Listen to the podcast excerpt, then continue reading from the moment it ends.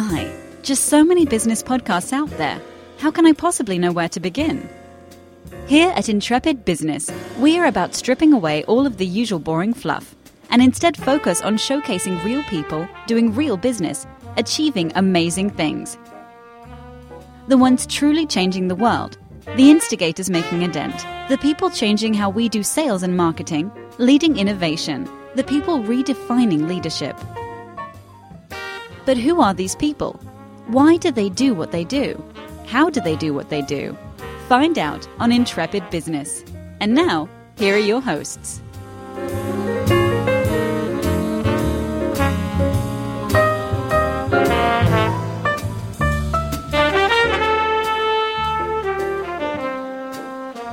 Welcome back to Intrepid Business. I'm your host, Joe Lavelle, and I'm super excited to be talking today with a world renowned economist about his new book and much more.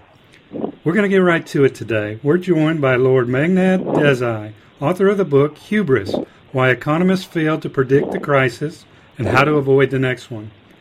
Meghnad, welcome to our show. Thank you. Could you take a few seconds or even minutes to tell the audience about you and your background? Yes, well, I, I was born in India, and uh, I, I did my first couple of degrees in India, and then I came to United States, did my PhD there, and then I moved to London in 1965, where I taught at London School of Economics for 40 years and now I'm a, a retired person. I travel around, write quite a lot, and I'm in the House of Lords uh, in UK, which is sort of uh, like the Senate, but it's a lifetime appointment. So I'm active in politics as well. Perfect. So you've written a book called Hubris. Why don't you give our audience a 10,000 foot overview of the new book? Well, the book is really dealing with why economists as a profession failed to foresee the coming crisis. And when the crisis came, why did they not see the seriousness of it and expected the economy to recover very quickly? So I go into the mindset of economists and go through the history of ideas in economics, which shows that economists have been like this for a long time briefly after the Great Depression, they changed when Keynes uh, wrote his uh, theory, which challenged uh, orthodoxy. But you know, after a while, inflation took over, and Keynes's reputation suffered. So by, from 1980s onwards, economists were back to thinking like they've always thought for 200 years. The markets work perfectly. There is no likelihood of a depression things are going to go smoothly as long as the government doesn't interfere too much and monetary policy fights inflation, government more or less balances budget. That sort of orthodoxy is so deeply ingrained in economics. And of course, these are very clever people, they're friends of mine, and they're very honest people. But they believe in this uh, theory. And when the crisis took place, they completely missed it. But what's more, they thought it would not last very long the analogy I gave you in the first in the First World War, in August 1914, the war broke out, and all the belligerents thought it'll be finished by Christmas. We have been in this crisis for seven years now. You know, the 2008 level of GDP is just being reached again in US and UK and elsewhere. So this has been a very big crisis. We have to understand where we went wrong. And this is my attempt to say where we went wrong and my interpretation of why what happened did happen. And that is all to do with the, the dynamic, disequilibrium uh, nature of the economy, the global economy. And this is what I try to tell uh, my readers how to look at the modern world and understand it differently from where the economists teach us. And you do a great job of that, as well as providing even someone like me who has no basis in economics with a theory around how to think of your explanations. So I really enjoyed yeah. reading the book. I feel like I got a miniature MBA in economics without having to go through hours and hours of coursework, but you explained just enough so I could explain or so I could understand your explanation of why we failed to predict the crisis, and again, where we were yeah. regarding headed into a next yeah. one. Thank you. I very much wanted to uh, make this a book that most people could read because I wanted to explain to people what economics is, why it is the way it is. So I'm glad that you found it readable and, and useful. I couldn't help but take the opportunity with all that's going on in the world related to economics to pick your brain on a few topics. First one would be yeah. related to Greece. How should we be thinking yeah. about the current crisis in Greece? Well, you know, I have been I have been uh, sort of thinking and writing about it on a website called OMFIF, O M F I F, Official Monetary and Financial Institutions Forum. We could see it way back in 2010 that Greece was going to get into trouble, it had borrowed too much money, and so on. And I'd say even now that Greece ought to be able to exit the euro because it's un- impossible for it to pay the debt it has uh, um, uh, it has incurred without suffering for 40 years of real deflation. And I think if they get out, they'll be a bit chaotic for a while, maybe five years or so, but I think they'll be all right. Iceland had a similar kind of problem. They they had a huge uh, foreign debt. They refused to pay the debt. It took them five years. They're back uh, in operation. I think Greece would be much happier outside the eurozone. They, they should never have been let in, and they should now be let to go out. But it's going to be difficult. I think all the forces of Europe are conspiring to make Greece stay in and suffer. But that's the way financial orthodoxy works. Right. What can you do? Right. How about the situation in Puerto Rico? Yeah, it's again, uh, it's very similar. You know, it's a small enough thing to really be like a municipality, uh, and again, I think it's a it's a thing in which uh, when money was cheap, a lot of people borrowed and they didn't really uh, think about how they're going to pay back. And this crisis has hit uh, UK as well, where, where, where I live. And in the United Kingdom decided that they had to take the debt seriously, you know, really uh, practice austerity and and uh, manage their affairs. I think Puerto Rico will have to kind of do some sort of a, a Chapter 11 or whatever the equivalent is, and try and restructure themselves. California had a problem once California got out of it. I think Puerto Rico should learn from California. Perfect. Tell us about the Chinese markets, where they are currently, and how the market there and the struggles they're having currently affect the global economy. You know, I think with, with the Shanghai stock market, uh, first of all, the big bubble, which was fomented by the government, and then the collapse and then the government's attempt to reverse the collapse by pushing a lot of liquidity into the system shows that the Chinese, you know, good as they are, they don't really understand modern stock markets, and they really uh, are were doing the sort of things the U.S. did in 1929, and you know, didn't. Uh, didn't stem uh, the crisis. I think for the time being, it looks like the Chinese have, uh, you know, kind of patched it up but I think there are serious problems about macroeconomic control in China. And the recent devaluation, you could take a favorable view, say, oh, they're trying to prepare for a flexible exchange rate, they want to become a key currency in the world, and so on. But I think China has lost the momentum of rapid growth they had for a long time. The world is getting more complicated, and they haven't got the policy to deal with the complex world uh, they are in. So I think I'm, I'm more worried about China than about anywhere else in the world economy right now. Interesting. Greece accepted. right. We're headed into an election here in the United States. Several candidates have put forth mm-hmm. their economic stimulus in- initiatives. Are there good ones? Are there bad ones from what the candidates are putting forward? But what what impresses me is that you know I have followed elections before. This is the first election which there is a range of economic policies which would you would not normally find in an American presidential elections. You know, from from in the uh, the libertarian side of the Republican Party uh, to Bernie Sanders, uh, you really have people uh, aware that apart from the usual problem of you know reviving growth and controlling inflation, there's a deep dissatisfaction about the degree of inequality, and not that so much, but the stagnation in middle class incomes. And I think stagnation in middle class incomes is making people aware that this time around, the economic issues are going to be much more difficult to tackle. And I think I don't think that uh, Hillary Clinton has really got into the thing, but I I uh, I'm hoping that people like Bernie Sanders make her really examine whether she can be more radical than she is.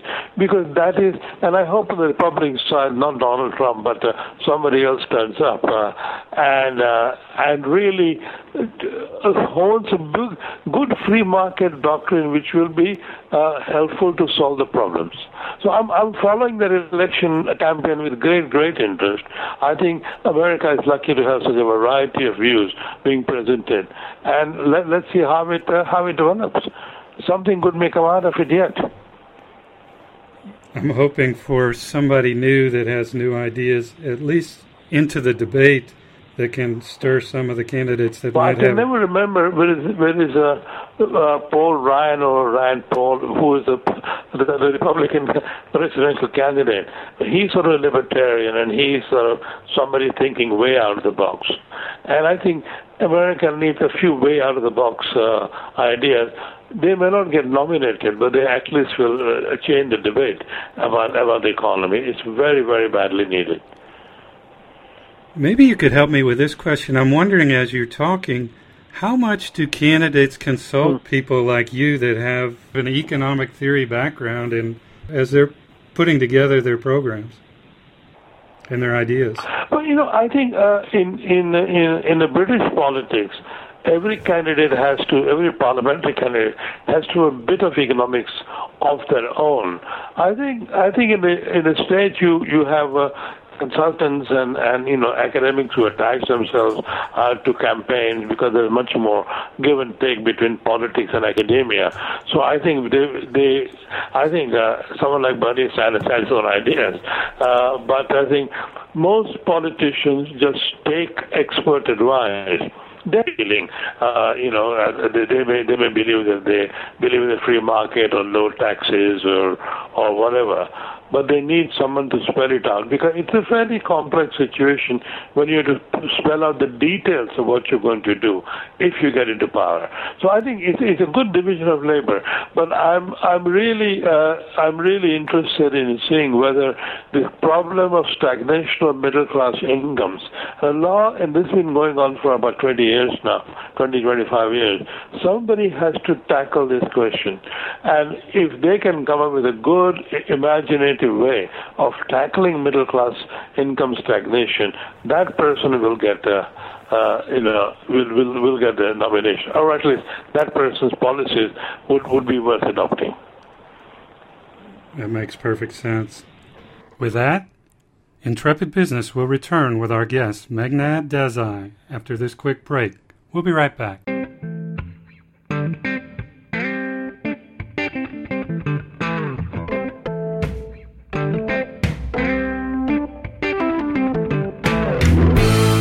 Program is brought to you by Miles Finch Innovation, LLC, a creative consultancy that is passionate about ideas, imagination, and facilitating a culture of innovation. Miles Finch Innovation helps companies navigate the messy territory of corporate innovation. They're strategic thinking partners who can help you get unstuck and identify creative solutions to your toughest challenges. They also love to train and speak on the subject of creative leadership Learn more about how they can help you at milesfinchinnovation.com. Miles Finch Innovation. Idea centric, strategically driven, humanly conscious.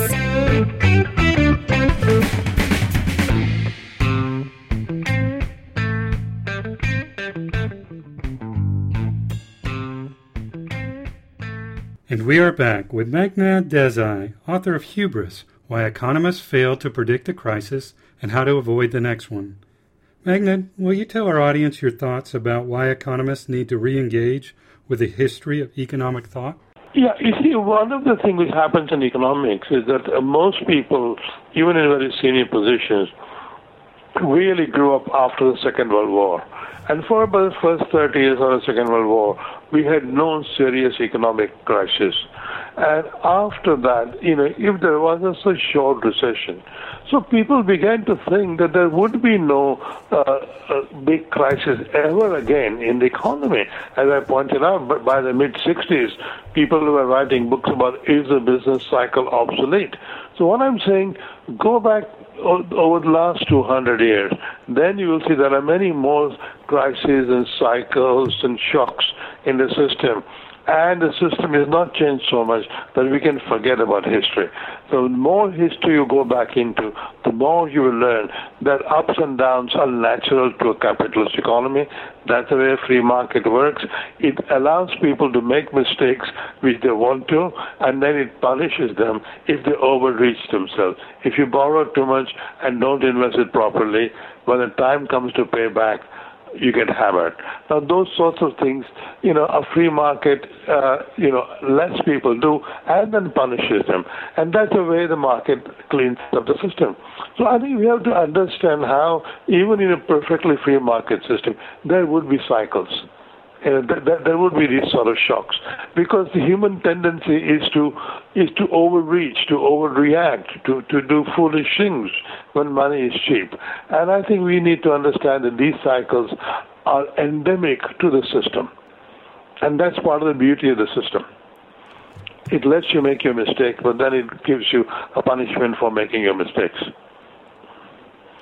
Right. If you get out in time, you make a lot of money. You know, there's a story about Joseph Kennedy, Jack Kennedy's father, who was very active in the stock market. One day he was having his shoe shine, and the shoe shine boss said, Sir, let me give you some tips for the stock market. He decided the time had come for him to sell out. If the, the shoe shine boy thought he was an expert in the stock market, the market had gone too far. So he sold out and, and put all in cash and, uh, and you know, uh, saved, saved his skin. So that's the way it happens. Wow, that's a great story. So, regardless of what type of economists you have around to help you, sometimes it's a shoeshine boy that puts you over the edge and helps you take that action to act on the data that's showing one of these cycles. Tell us all briefly now yeah. How you see these cycles having come together to create this current cycle and maybe how long you think we're in it, and what are the signs that'll tell us that we're about to come out yeah. of it? Well, there are there are there are ones and long cycles, sort of 40, 50 years. We had a long boom between sort of beginning of 1990s up to 2008. We really an unprecedented long growth story for 18 years. Now we are down. And I think we will probably down for another another 10 years or so. Low growth, low inflation. The economy will lose its momentum. Now, obviously, it's not inevitable. What has happened in the past is suddenly you get a bunch of innovations, eh, you know, which are kind of really transform the production uh, technology of the system. We had the cotton spinning, we had railroads, we had electricity, we had the computers, and you know, in a sense, we are sort of waiting for something like that to happen. But the story is that that happens only infrequently every every 40 years or so. Uh, but even if it happens quickly, let's say we are in here for five, four or five years of uh, of a low growth. Once something like that happens, the productivity of the whole economy is transformed. And something like that has not happened to us in the Silicon Valley. And, you know, that's a long time back when the Silicon Valley burst on the scene. So we're really now waiting for the next uh, next miracle story of technological uh, innovation. And when that happens, we'll be out of it, but there's no telling when it'll happen. Uh, you know, would it be robotics? Would it be a, a you know, electric cars or energy uh, free machinery, whatever. So we're waiting for all that, but uh, in the meantime, we have to keep the economy on an even keel and make the best of a bad job. We've talked a lot about inflation has gone out of the system. Sorry. No problem.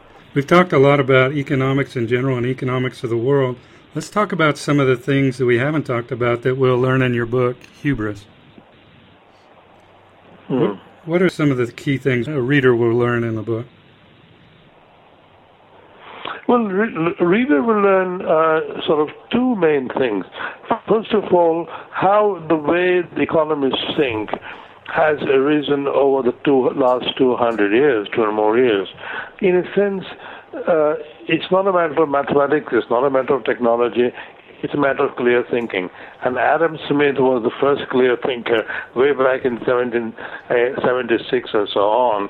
And those, those very clever people at that time more or less put up the framework of economics. Economics is not like physics or biology. It doesn't progress very much by new theories and new technology. It, it, it sort of hones and refines the theory it has because the reality is more complex for economists than for physicists. You know, for them, matter doesn't change. And for economics, as I say, the apple falling on Newton's head, if halfway through it thought of not falling and going back up the tree, that is the kind of situation economists face. There are no regularities. So we have to have a more uh, refined, nuanced thinking. So I explained that, and then I gave them a sort of a, for a quick course in economics. But then I really tied together the full globalization story in my last two chapters. And I hope people read that. Maybe they should even read that first if they want, because that will explain to them the last 40 years the way the world has been. And once they read that, they might be able to go back. So I really want to tell the story of how we got into where we got into, starting, say, roughly by the oil shock of 1973 and bring it all to present day so they can understand what has been happening in their lives. You know, why manufacturing has gone away from, from America and Europe and gone to Asia and, and how, you know, we are in this service type jobs, why middle class incomes in America have not risen. All those things are brought together in, in my in my storytelling. I call it storytelling, where I I try to tell it like a story. So that I think would uh, readers will find very useful. I agree with that.